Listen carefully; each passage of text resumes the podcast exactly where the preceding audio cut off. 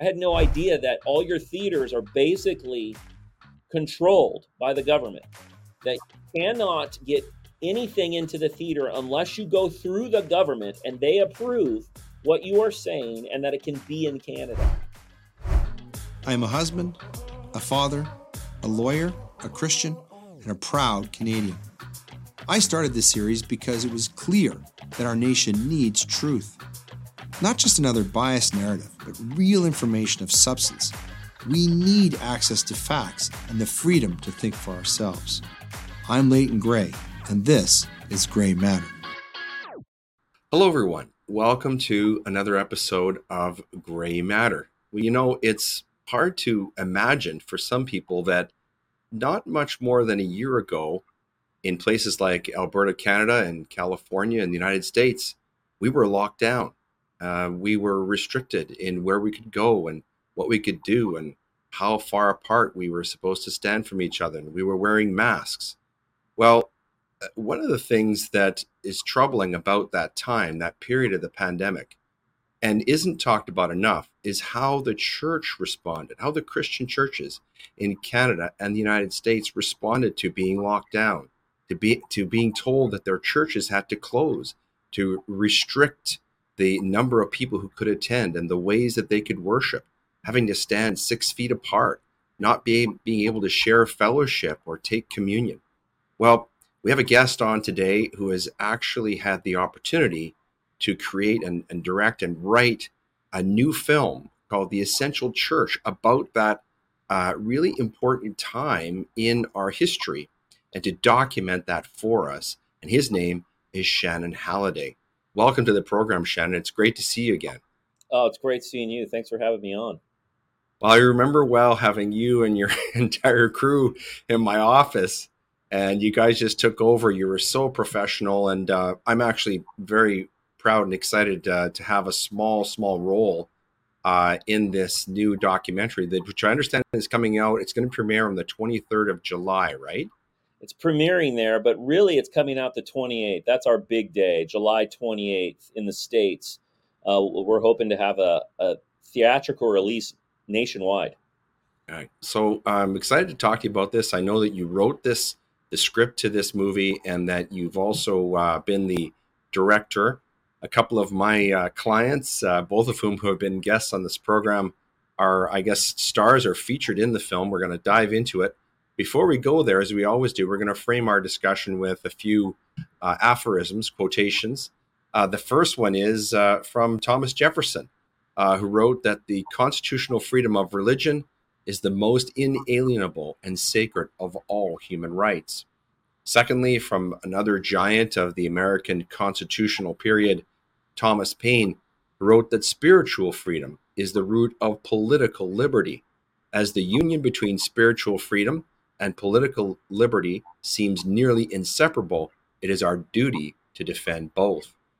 And finally, from a man we're going to talk about today, uh, who's very important to uh, the the movie and of course the church that that uh, is behind it all, Mr. John MacArthur, who was quoted as saying, "In a world of selfishness, greed, inequity, inequity, and injustice, believers need to be set apart by their consuming love for God and their sacrificial love for others. That's the kind of holy living that brings salt and light to this dark, decaying world.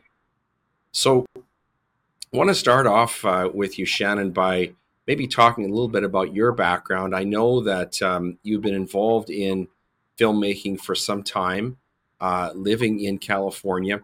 Uh, how did you come to be involved with uh, with with Grace Church and your current role?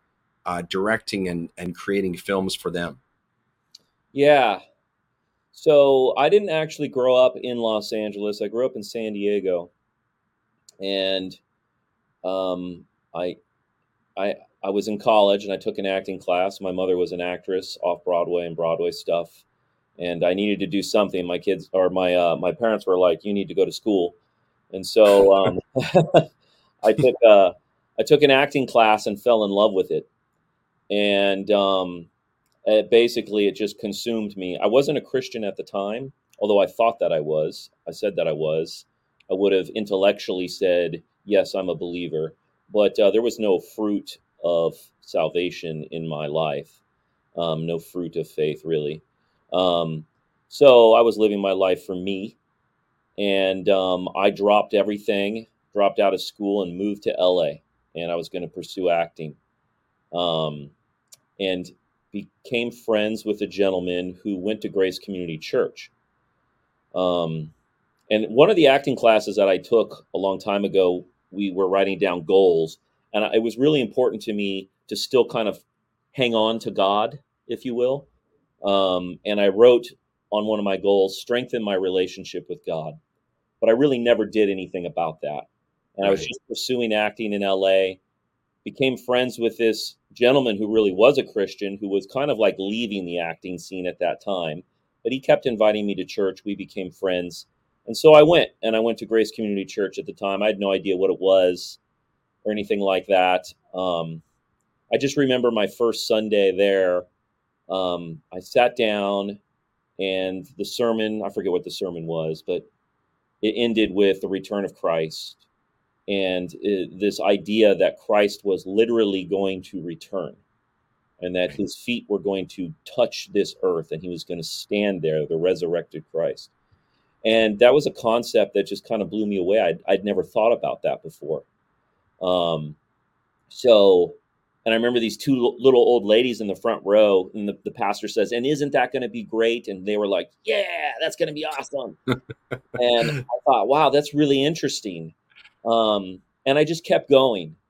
Um, and I started uh, attending a Bible study, and they were studying the book of James. It was the first book I ever really studied. And I don't know if you're familiar with the book of James, but it deals. I, I am, yeah, yeah, the brother brother to our to our Lord, yes, yeah.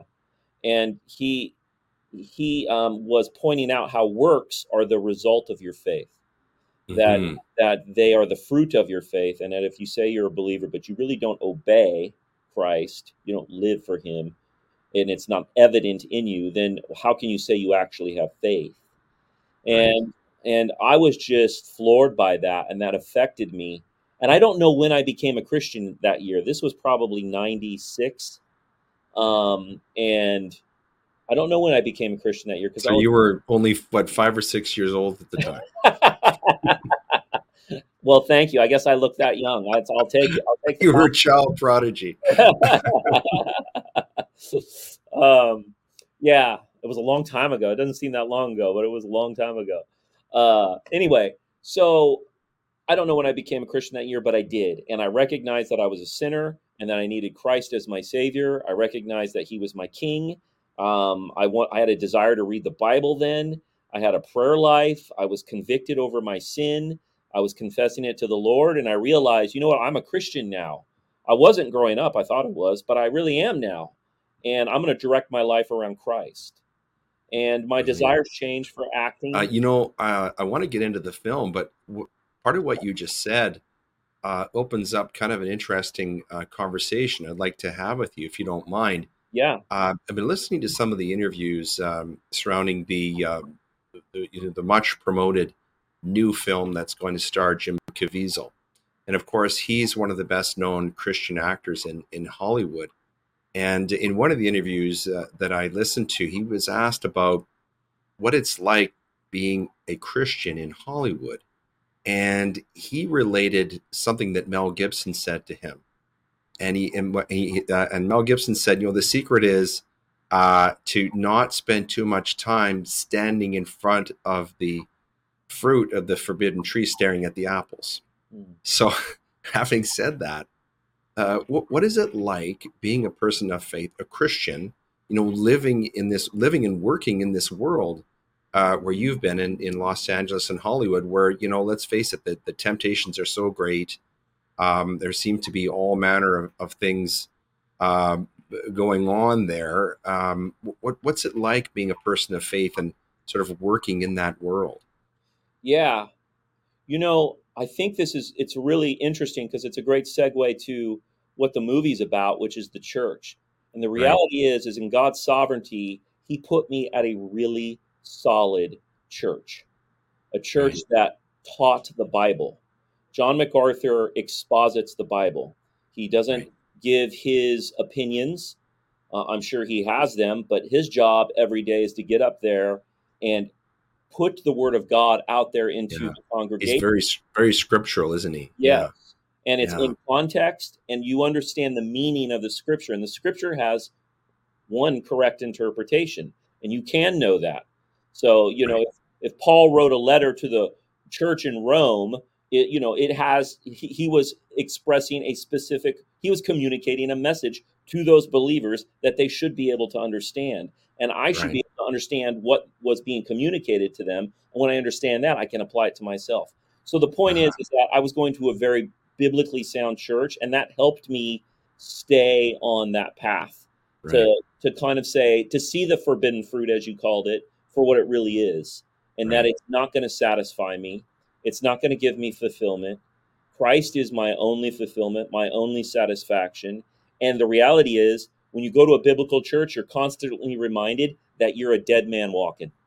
You're Right. you're dead. We're we're Yeah. dead, and we're we're dead because Adam sinned. nobody's nobody's Adam. getting out of here alive. Yeah, right. exactly. We're all going to end up in a pine box, and we're going to stand before God. So then, really, what is the forbidden fruit going to do for me?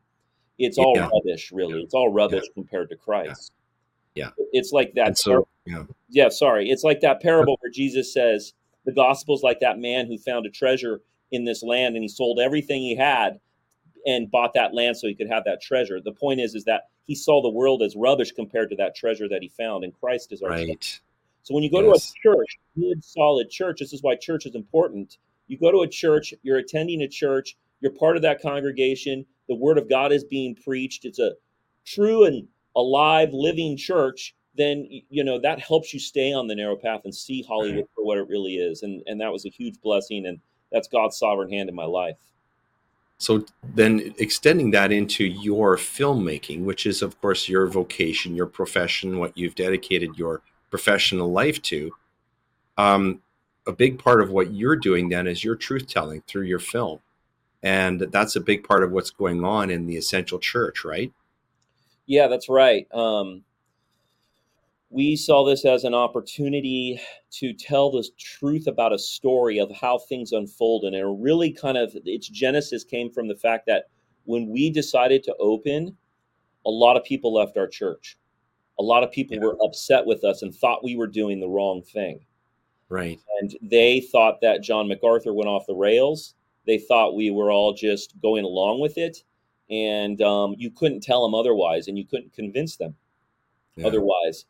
And so the idea became, well, what if we made a movie about this that kind of pulled back the curtain, even on our own church, and showed the process that our elders and what the church had to go through to come to the conclusion that we're actually going to sue the government and we're going Right. to take a stand and take it to them legally. Yeah. Um, you, you know, if you would have told me before COVID that Grace Church was going to sue the government, I would have said, no way. We're Yeah. a church that teaches that you should submit to the government, that the government Mm. is ordained by God. And the Bible says that. But that's the interesting thing is that there is another side to the coin when understanding that. And um, Right. people that left were only looking at the one side of the coin. And we wanted to make sure we showed that other side of the coin by doing this film. right. Uh, so it's just a great story to tell too. This is, you know, at the time I don't know if people realize how kind of historical this was, and we want to make sure that we we you know put our stake in the ground and that people remember what happened and tell that story and tell it well. Yeah, you know uh, that this um, uh, reminds me of a, of a couple of uh, things. Firstly, um, one of the people who was in the film, as you know, was Pastor James Coates, who I had the honor of representing as his lawyer in Canada, and, and uh, he's part of the Grace Church family. And I recall having a conversation with uh, Pastor Coates during a break. We were walking around downtown Edmonton during the trial and we stopped and talked with a street preacher and he recognized uh, james immediately and hugged him and uh, thanked james for everything he was doing and then after that conversation we were heading back to court james sort of went a little bit dark and he, he, he looked at me and said you know it, I, it really disappoints me that the church is not doing more and he's talked about the church broadly not standing up for you know for for freedom and you know that reminded me then of of of, of something else that ha- that actually came later we had uh, an author named Eric Metaxas on the show. You probably are familiar with his work. He's written many brilliant books about Martin Luther and Dietrich Yeah. Bonhoeffer. Yeah, I've read. But he's also written a recent book uh, called The Letter to the American Church, where he basically says the same thing, but he goes further. And he says that what's happening in the American church, and he means not just the American church, but really the church in the West, I would say, um, that um, they they are making the same mistake that the church in Germany made during the Nazi period, where if enough of the pastors had stood up to the tyranny that was happening there, it probably could have prevented the Holocaust. The Holocaust. Now that's a theory, but but the church had that role. It had that it had that ability to influence people at that time. And so the, it, the, I, I say that just to sort of set up your our discussion about the about this movie and what it documents because it not only documents what happened during the lockdowns, but it has a deeper message like that, doesn't it? Yeah, it really does. And when I think about what happened in World War II and those pastors not standing up, I think it was a lack of understanding that spiritual warfare is in Right. all spheres of life. Yeah. Um, I think in the American church, specifically in our circles of Grace Community Church, I think we see spiritual warfare primarily as pointing out false teachings, false teachings about the Bible, false teachers, health, wealth, prosperity gospel, or trying to, you know, just kind of take grandma's money and promise them that they're going to heal them and stuff like that, but don't actually do that. Like, you know, we, you know, or just uh, aberrant theology. And that's all spiritual warfare. It absolutely is. And you have to speak to that to defend and protect the church. But um, I think that there is this problem where people in the church see the government as neutral, that Yes. they're a neutral entity, and then it's not a realm what that they should care about, or that um, that they they don't bring their Christian worldview into it. Um, Right. You know, the prophetic word um, doesn't compartmentalize itself. If and if we're going to speak the prof- prophetic word, the word of God, then we bring that into all spheres of life, and that means that we need to bring it into the political sphere as well, so that we can discern what is good, what is righteous, and what is evil. Um, and we uh, we need to do that to protect the church. So Yeah. I agree with Eric on that, um, and that's one reason why it was very important for me, and that's where your role came in, and you did an excellent job, by the way. Of when Thank we- you. when we talked about our political leaders, Mhm. uh, and we when we did more deep dive into who they are, we see this this Marxist way of thinking, this Marxist philosophy. Whether they actually call themselves Marxists or not, I don't know. Maybe they do Mhm. privately in their own home. Um, but Marxists, they, they clearly have a Marxist influence and a Marxist worldview and how they are um, implicating and executing the policies that they put forth. Um, right. people to submit to. And when that comes to the church, Christians need to realize where that's coming from. It's not coming Yeah. from a neutral source. That's spiritual Right. warfare. It's coming from a worldview that is antithetical to what the Bible teaches. Yeah. One one of the amazing things about uh, about Grace Church uh, is how how prepared they seem to have been uh, for the pandemic. In fact, um, I noticed in one of the trailers there's an old uh, recording of of one of uh, uh, uh, Mr. MacArthur's sermons where he actually talks about you know what would happen, what would we do if they tried to shut down the church. It was like from 1975 or something. And uh, there's a quotation on here uh, from uh, you know from from the website for the film. It says, "Christ is the one true head of His church, and we intend to honor that vital truth in all our gatherings. For that preeminent reason, we cannot accept and will not bow to the intrusive restrictions government officials now want to impose on our congregation." And so, uh, it's remarkable how, uh, I guess, properly situated Grace Church was to take on this battle. Um, uh, which was, uh, let's face it, it was a bit of a, a David and Goliath. Uh, but ultimately, they won. They they actually won, and that's a brilliant story that's told in the film. Am I right? Absolutely, and that part is actually in the film as well, where that tape is found. The tape, uh, you know, he has a sermon ministry, uh, a sermon ministry called Grace to You, where all of his sermons are recorded and then distributed. And back in the 70s, it was distributed through tape. So we actually right. find the tape uh, from 1975 and play that. um, amazing. Yeah. But here's the interesting thing. Um, I think people see that and they see John MacArthur and they think, oh, all of Grace Church agreed. They were all unanimous. They were all perfectly prepared for this. And um, they instantly made the right decision and there was no drama, no division. But that's actually not true. And so mm-hmm. there was division amongst our elders. There was, uh, at, at one point, I mean, I mean, that's John MacArthur got it right in 1975. And then when right. he did the warning of like, okay, the government's never said this before, and I and I have it in the documentary where he says it's like they're saying a hurricane is going to come and everybody's going to die. So obviously we're going to be like, well, they must know what they're talking about, right? Uh, right. But we're ignorant to what what actually was coming. Um, and so when it was clear that it was not what they said it was, and he wanted to open back up, you know he, he can't just do that. He's not the leader of the he's a leader and he's our, our senior pastor but we have 40 elders. So 40 elders actually, act, actually have to become unanimous in their decision. That's how we process. We're an really? elder church and they have to be yeah. they have to have unanimity in everything they do. And if they don't have it wow. they have to iron it out until they do. So and so they were they were unanimous in making the decision to stay open then? Correct. They had to become wow. unanimous but that was a process. So it wasn't just John MacArthur running roughshod, doing whatever he wanted to do. You had to get mm-hmm. 40 men who actually had various opinions on this matter to all agree. Um, right. And and there is a process of evolution in their theology, and I actually go into that into the documentary. It's very interesting. So I actually pull back the curtain, and you can kind of see that process of how they got to the point of where they became unanimous. Right. And, and it wasn't without cost. They yeah. actually lost some elders over this. Yeah. And so I'm sure there was a discussion about Romans 13 and obedience to the state and things like that. Yes. Um, I wonder how that all how that all got worked out so that, that so that they they became unanimous in in standing up to the to the to the government's tyranny.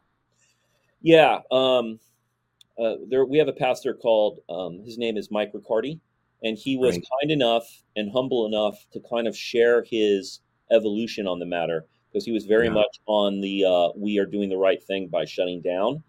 Um, and um, he tells a story about how a friend of his challenged him and challenged him to look at Romans 13 again and to read some other resources that would help him in his studies. And one of those was Martyn Lloyd-Jones. I don't know if right. you're with him.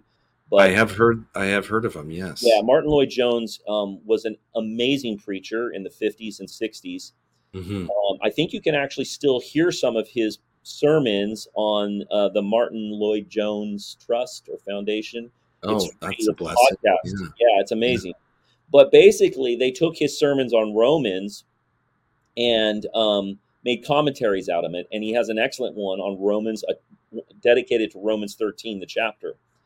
And um, he talked about how he discovered that the Bible actually teaches that there are spheres of authority, that there right. is the family sphere, there is the state sphere, and that there is the government sphere, and that they're mm-hmm. all ordained by God, but they all work coordinate to one another, not one on top of the other, but all answering right. to God. Right. And um, so the concept of the separation of church and state comes from the Bible, which is right. which is hilarious because you'll see the atheists going to a courthouse saying we need to remove that statue of the Bible or of the Ten Commandments because this is the I you know we need to have separation of church and state and that's showing favoritism. And I'm thinking to myself, that's the only way we know about the separation of church and state. It's actually taught right. in the Bible. So you're removing yeah. the thing that actually gives us what our country is actually based on. Mm-hmm. Uh, yeah atheistic wisdom. Yeah. yeah. I mean, and in fact, the Bible does does tell us in in, in many different ways, and throughout the Old Testament and the New, um, how a proper state is to be set up, uh, and how how it's to be established. You know, the interesting thing about Romans thirteen, and, and how it's really it does an injustice to to Christ is that. Um, you know, Christ really was not all that interested in the temporal world. Uh, he he came to teach us about about uh, you know the mystical spirituality, of of life and to and to give us a personal relationship with God, introduce us to that. And so, you know, I I really see that the, this uh, this idea of uh, obedience to the state from that story, which really is a that when you read that, it's that story where you know where Christ talks about give unto Caesar what is Caesar's. You know, first of all, was a situation of entrapment, um, and and so it's very that story is very contextual, and you have to read that carefully. But you know, it really reduces Christ very much to uh, a, a, level where he he doesn't belong. I mean, uh, if you l- actually look at the life of Christ, uh, you know, on one view of the matter, you could describe him as a rebel. Uh, he wasn't uh, somebody who who obeyed the state at all. But I don't think that it's it's fair to confine Christ to the temporal world. I think that's a real uh, serious misunderstanding, and misrepresentation of his ministry. In any case, I want to talk about get back to the film and talk about uh, one aspect that we haven't discussed yet, and that is location. I know for a director, this is a huge thing. And so you weren't just filming in California, you actually came to multiple locations in Canada, and also you were over in Scotland, right? In Edinburgh. You want to talk about some of the challenges and the excitement of filming in multiple locations like that? Yeah. First of all, I'll, I'll start with Scotland, and Scotland is amazing. So if you ever have a chance, I don't know if you've been there. It's I have not yet. I'd love to go there. Yeah, and it is beautiful. It is a great country. But when I um, got the opportunity to do this film, and I was putting together the pitch, and and then when I got that improved writing the script, um, one of the things that I wanted to make sure was a part of the film was the aspect of church history. Right. Um, because there are parallels in church history with what we went through uh, in 2020. Mm-hmm. So um, I thought that that was an interesting parallel. There were actually parallels even in certain days and dates, which, if you see the film, you'll see the connection that I make there. It's very interesting. But mm-hmm. um, that takes us to Scotland because um, one of the things that our statement that we came out with called Christ Not Caesar, uh, when we came yeah. out with that on July, tw- well, they voted on July 23rd and then it was put out July 24th, 2020. Yeah. Um, it references church history, specifically the Covenanters and the Puritans and the Great Ejection. So the Covenanters right. are Scottish, and that takes us to Scotland. And so right. I wanted to go there because um, there was certain um, ways that I was going to weave that into the story, and I had a couple interviewees out there. Uh, one gentleman called Ian Hamilton, who's a Scottish um, Presbyterian pastor. Um, and I wanted to uh, interview him. And he really is, does an amazing job in telling these stories about the Covenanters, about the Great Ejection, and um, and that's what I, I, I really, as a filmmaker, was excited about this because I I really leaned into this, the storytelling of that history. So it's not right. just a bunch of academic talking heads. This really is storytelling. Um, right. And um, I love it. I love the opportunity to do that, and I was super excited. So I went there and I was filming certain locations at Scotland that um, moves with our story, as well as interviewing Ian Hamilton. Mm-hmm. Then, of course, we went to Canada because another aspect of this film that was very important to me was the global aspect of it. And I thought the best way to represent that was the Canadians and what they went through. Yeah. Uh, and I want, I, it's not just about Grace Church, it's about the church. And I right. want to make sure that that's understood historically. That's why we go to the past. And I want to make sure that we're looking at it globally. That's why we went to Canada. Mm-hmm. Mm-hmm. What, what, happened there was, I mean, you know, I'm always amazed. Uh, the word I use is appalling. Yeah, I'm appalled, amazed how screwed up Canada is.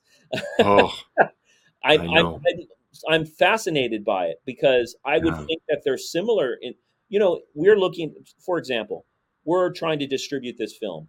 We look into Canada and the theaters there. I had no idea that all your theaters are basically controlled by the government. Yes. You cannot get anything into the theater unless you go through the government and they approve what you are saying and that it can be in Canada. Yeah. And I don't know of anything more totalitarian than that because yeah. they get it. They're saying we're going to control the storytelling because we mm-hmm. know that storytelling is what equips people to think yeah. and live their life. So we're going to control the stories that are told in Canada, and that's appalling right. to me. Anyway, yeah. I digress. Um, the church was at the feeling the brunt of that totalitarianism in Canada, and yes, and we saw the fruit of that, and we we got to see what was really going on up there, and mm-hmm. the fact that pastors were imprisoned, uh, yeah. is I cannot believe that. I mean, when that was happening, yeah. like, what is going on in Canada? Yeah. Um, so I mean, we were threatened with imprisonment, but there was also in the back of our mind, let's see him try it. They threatened with us. Let's see if they have the guts to do it. Well, they did in Canada. They they had yeah, no sure did. Yeah, you know, Grace Church in in uh, in Stony Plain. That's James Coates's church. As you know, uh, not only was Pastor Coates um, imprisoned and he was held uh, under a condition of bail that he he could not accept, which essentially would violate his religious conscience, would prevent him from preaching the word of God, which is his his sacred vocation. But the church itself was triple barricaded for months. It was turned into a police barracks for all the world to see. That is a mark of shame that that I don't think uh, will will ever be removed from from our nation and from our province of Alberta.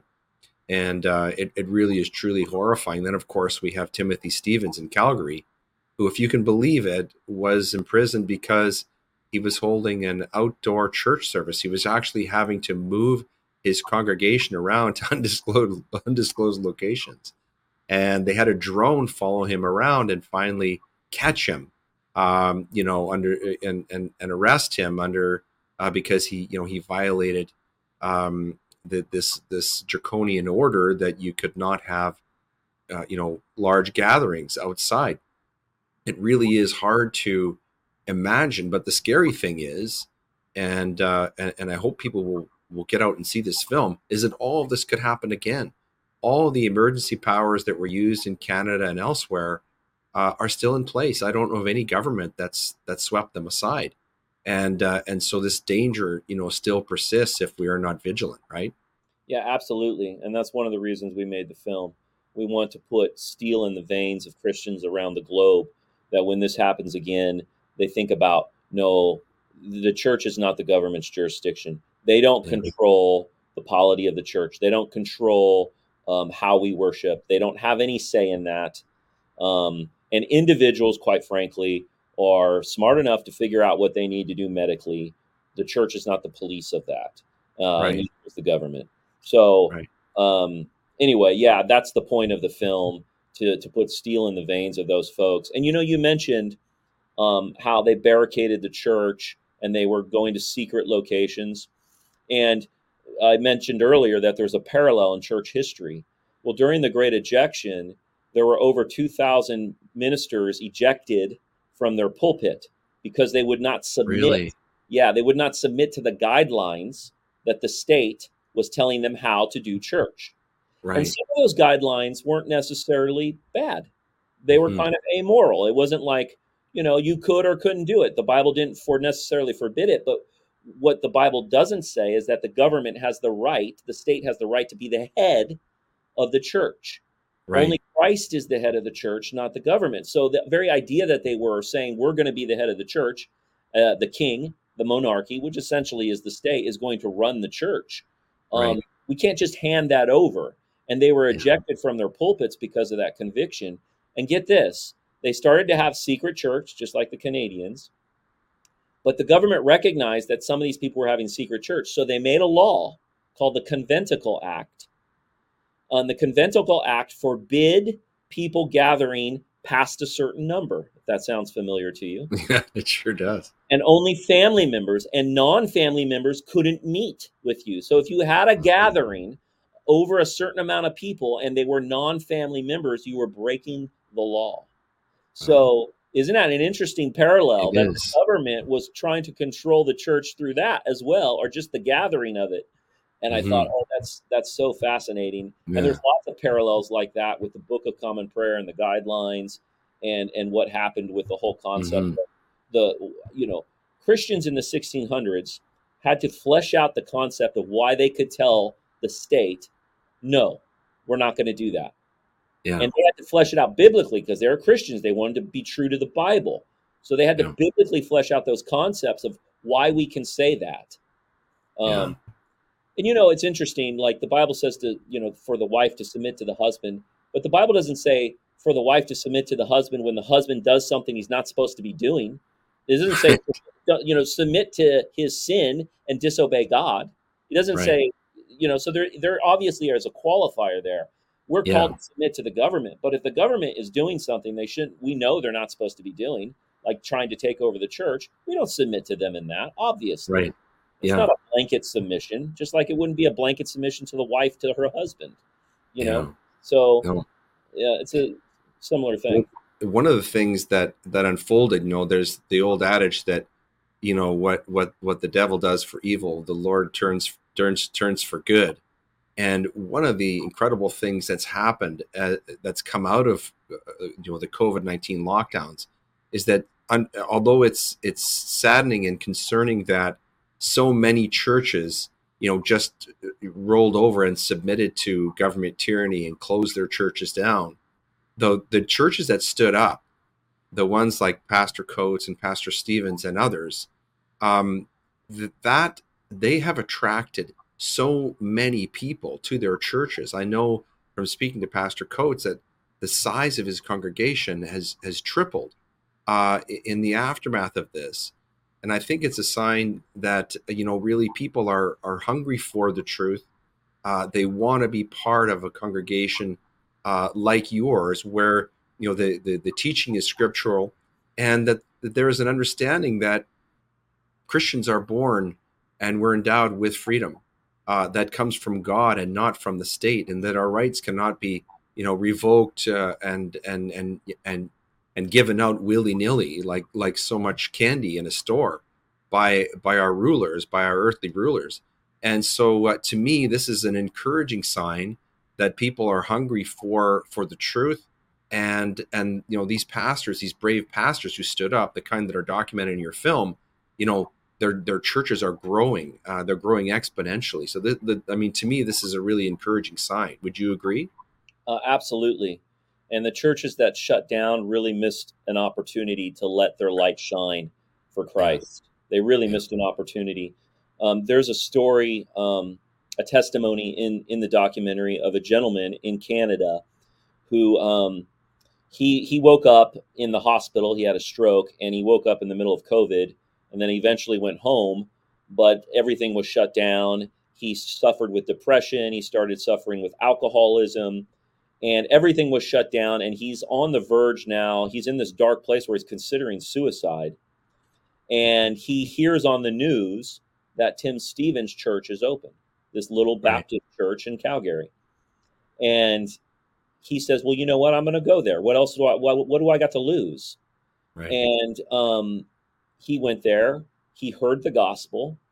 He heard that the, the whole truth that he is a sinner depraved that he is in need of atonement that it's christ who is that does that atoning work full and complete for him and he repented and believed in christ the son of god and now he's a christian he's no longer an alcoholic Incredible. and he has hope. So if the church, Yeah. if Tim Stephens Church shut down, that wouldn't have happened. You can't shut down the church in the midst of the darkest moment in history. That's when the church is supposed to shine. Uh, you can't go along with the darkness. You have to stay alert and awake and gather together and be the salt and light that the church is supposed to be so that that individual can go and and hear the word of God and be changed um, by the word of God. So that's an amazing thing that you know there are testimonies like that towards the end of the film that I cover. He's not the only one, but absolutely. I mean, the numbers that they have now. I think Tim Stephens Church tripled in size, yes yes um, and Yeah. they're a tiny little church. Um, that's because he stayed open, and now people heard biblical preaching, which they weren't hearing before, and, and a lot of them were going to a different church. But because that church was open, they're like, "Well, I'm going to visit that church," and that happened with us. I mean, Yeah. we had 80 to 100 people a month for at least two years, and I think it's still happening today of new members. it's incredible incredible So at that yeah. time in LA, you know, all the churches were shut down. And then they're hearing about Grace Community Church, Grace Community Church, and they're like, you know what? I'm just gonna I'm just gonna uh visit that church and check it out and see if it's if if I like it. And they Yeah. went there and they heard expository preaching, and a lot of them never left. Yeah. Uh, and our church, you know, many people left. We actually gained in size, and we we had like a new ministry for people, lots of new believers, and it was actually it brought a lot of life into the church. I, I thought it was Yeah. fascinating.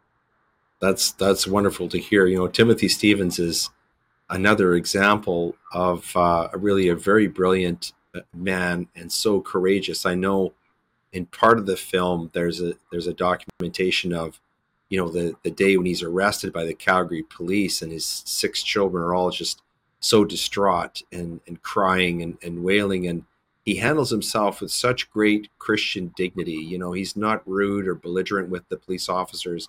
He goes away you know peacefully but but in a in a, in a dignified way. And uh, you know he showed such great leadership. I'm not surprised that that that people are are identifying with him uh, and you know and and with his his message because uh, he really is a remarkable person. I was very honored to get to know him. And uh, and and you know same goes for you know for james coates. And i know that uh, those are just two stories that are in the film.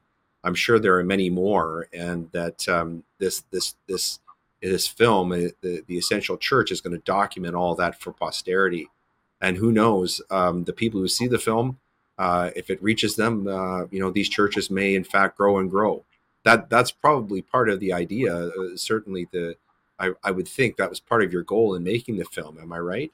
Yeah. Um, in fact, there, you know, we can't have it in theaters in Canada.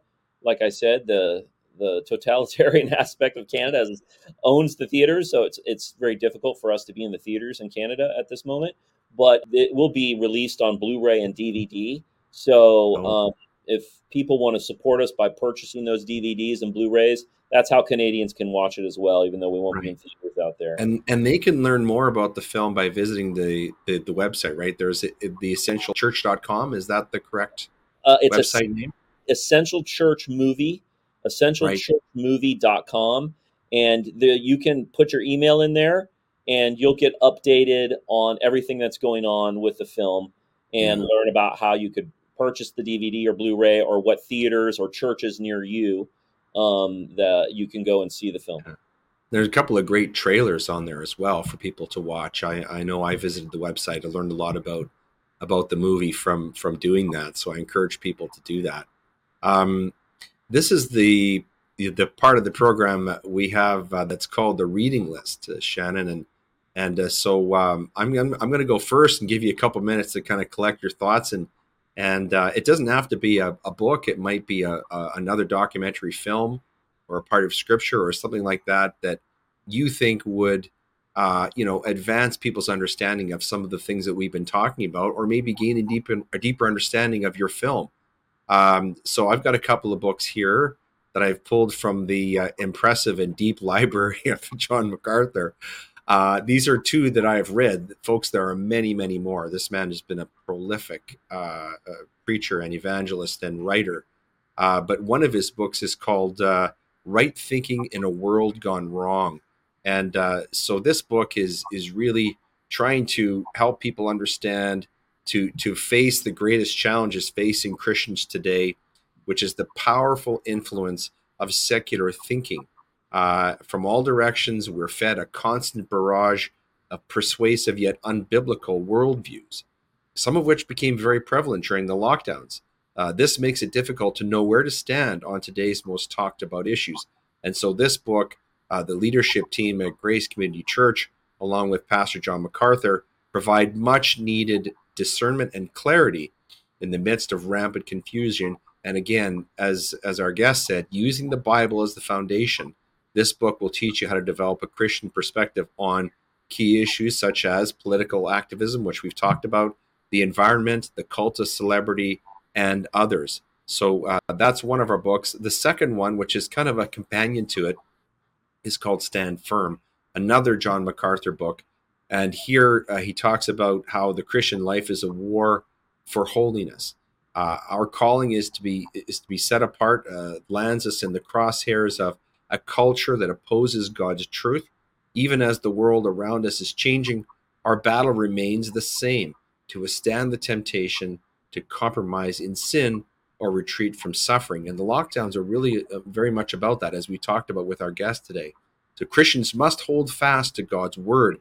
Only then can we live well for the word. And in this book, uh, uh, Dr. MacArthur drafts a, a, biblical battle plans for maintaining a life of Christian faithfulness and how God has revealed what kind of people we are to be in a hostile world. And by his word and spirit, he supplies us with everything we need, persevering holiness, humility, and love. So again, those are just two selections from his vast library, but I recommend them, uh, you know, strongly to to our viewers and listeners. So, Shannon, do you have some ideas, uh, some books that have touched you that you think would be, or or some other um, uh, resources that uh, you think would be helpful or useful to our viewers in gaining a better understanding of the topics that we've been covering today, and especially that are that are that are featured in your film? Yeah, uh, I got a few of them swimming through my head right now. Um, I'll give you um, just as far as foundational Christian fundamental of what a Christian is, what the gospel is. Um, my pastor wrote a book. I think it was maybe one of his first books or close to it, one of his big, most successful books. It's called Go- The Gospel According to Jesus. Right. I think every Christian should read that. I think everybody, I think everybody should read it if you're not a Christian. It's the gospel according to Jesus. That was instrumental in um, my walk with Christ. Right. And without a strong walk with Christ and under understanding what true Christianity is, um, you're just flopping around like a fish and you don't know what you're doing. Um, right. You need, if you want to actually be effective, you you need to know who Christ is. Um, and Gospel According to Jesus is fantastic book. So I recommend that. The other book a, I'll, I'll recommend a new and an old book, if I can remember the old book's name. But the new book is called Resisting Tyranny by Tim Cantrell. Right. And it was written um, during the COVID or right after it. It's accumulation of different essays. And um, I just thought it was an excellent book when it talks about, it kind of summarizes a lot of different arguments that a Christian would need in understanding why it would be okay for them to open up their church. Um, yeah. And I thought that that was um, a, a, more modern book that is very digestible for anybody to read. Another book that I is in my mind is um, Are you familiar with Samuel Rutherford? Yes. Uh, yeah. So I believe he was in the late 1500s when he yeah. wrote his book, and I believe it's called Lex Rex. Correct.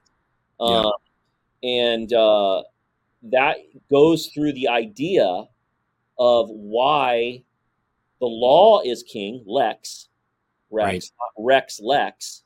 Right. The king is law would be rex, lex. He says lex, rex, which is right. the law is king, not the king is law.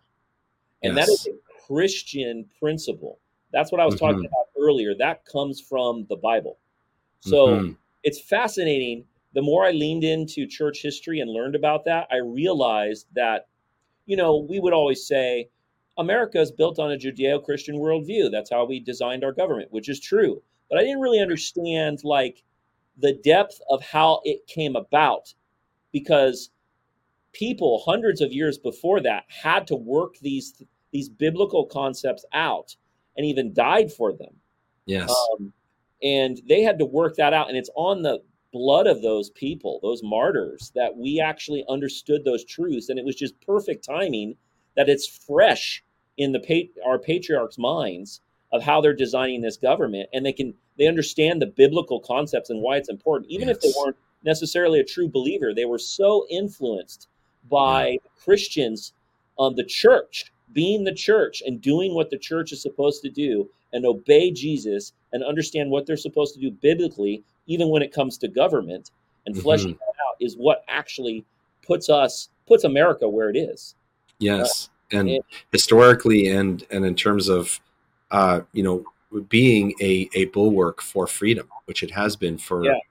a very a very very long time, and I believe it continues to be.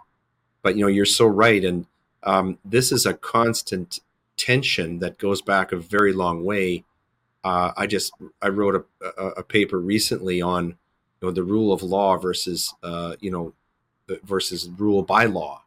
And uh, even when you go back as far into England as uh, the old evil King John, uh, who ruled by will, he he's he basically and and when you go back and you and you look at you know at the time of King John, you know he did a lot of the things to the English people that were done to us during lockdowns. You know, really uh, separated the, the, the the you know the people from from their church. They they couldn't uh, they couldn't have marriages or funerals or baptisms or you know things of that nature. And uh, you know what what came out of that was was the Magna Carta, which is sort of the, you know the beginning pillar of of freedom. And the the framers of the American Constitution were obviously reaching back to documents like you know like the Magna Carta. But this is a constant tension going on because there's an evil in the hearts of men, which is talked about a lot in first in the Bible and in the Gospels about sort of this desire for this insatiable desire for power, and that that is always coming into conflict with our freedom and our and our responsibility, um, because and, and again that gets into this tension between our need for security and our desire to be free, and and how those conflict with each other, and uh, you know that's a huge part of what, it, what of, of course, what Christ talks about in his ministry. So those those selections sound really fascinating. I thank you for them, Shen. Yeah. Um, if people want to learn more about you and what you're doing and donate uh, to the creation of of more films like the ones that you're working on, how would they do that? Yeah, um, I think there you can get all of that at the website Essential Church Movie. There's a actually donate button. I think I think it's on the homepage. So if you'd like to donate to um, Grace Productions, we're a department of Grace Community Church, but it's basically the church. So it's um, tax deductible. I don't know how that works in Canada. Maybe it doesn't. Um, it does. Yeah. Okay. um, but yeah, so you would be giving to that, and yeah, it would, be, it would be a great help for us for the yeah. future different productions yeah. that we would like to do, um, similar yeah. to this. Well, it's important for people to understand. You know, these um, these films don't get made by accident. Uh, you know, they're expensive to produce, and and to distribute. And so, uh, you know, if you really want to make your dollars count and you want to support a, a, a really wonderful Christian ministry, this is an opportunity to do that. Uh, so I encourage people to check that out and and to donate so that uh, you know films like the Essential Church can get made and distributed because that's a big part of of the ministry that I know that we all we all support and want to support. Speaking of support, I'm going to put put in a bit of a plug here you know, folks, um, uh, you know, people like uh, like me and and Shannon, uh, who are on a certain side of the case, um, you know, there is there there's a cost that that's paid for the work for the work that we do, and uh, if you want to support businesses and and causes that represent your values, then you need to think carefully about where your money is going. And uh, for example, speaking of, of, my law firm, Grey Wowk Spencer LLP, um, we want your business and uh, we're grateful for it. And you know, a, a, lot of people, if you need a lawyer, uh, we encourage you to to contact us. We'll treat you well. We're a full service law firm, and as I say, we reflect your values. A lot of a lot of people don't understand that. For example, many of the of the bigger law firms in the United States and Canada were fully on song with the government narrative on COVID, and uh, for for example, Im- imposed very severe uh, vaccine mandates on their employees and laid off many of their employees. So if if you're if you're with one of those big firms right now and you're having them do work for you, understand that's what you're supporting. So I think it's very important for us as Christians to understand where our dollars are going and to support causes that reflect our values. So uh, we'd love to hear from you. We're grateful for your support. And we want to thank everyone for being with us today, especially our guest, uh, Shannon Halliday. Uh, Shannon, we're so grateful for you uh, to take the time to be with us. We know you're very busy getting ready for the premiere of the movie. Uh, but, uh, you know, God bless you for the work that you're doing in creating these wonderful films. Uh, and we wish you much continued success in all the work that you're that you're doing on behalf of of Grace Church and really uh, uh, on behalf of Christians everywhere. So thanks very much for being our special guest today. Well, thanks for having me. It was my pleasure. I loved it. Thank you for doing what you do. Thank you for representing uh, Coates and Stephens and helping them and uh, doing this show and doing what you guys are doing up there in Canada. It's it's greatly needed. Well, thank you, Shannon. It was a pleasure talking with you again, and uh, hopefully. Uh, you'll get a chance to come up and visit us again in, in Canada sometime uh, when you're making another movie. I hope so. I'd love to. All right. Thank you, sir. All right. Take care.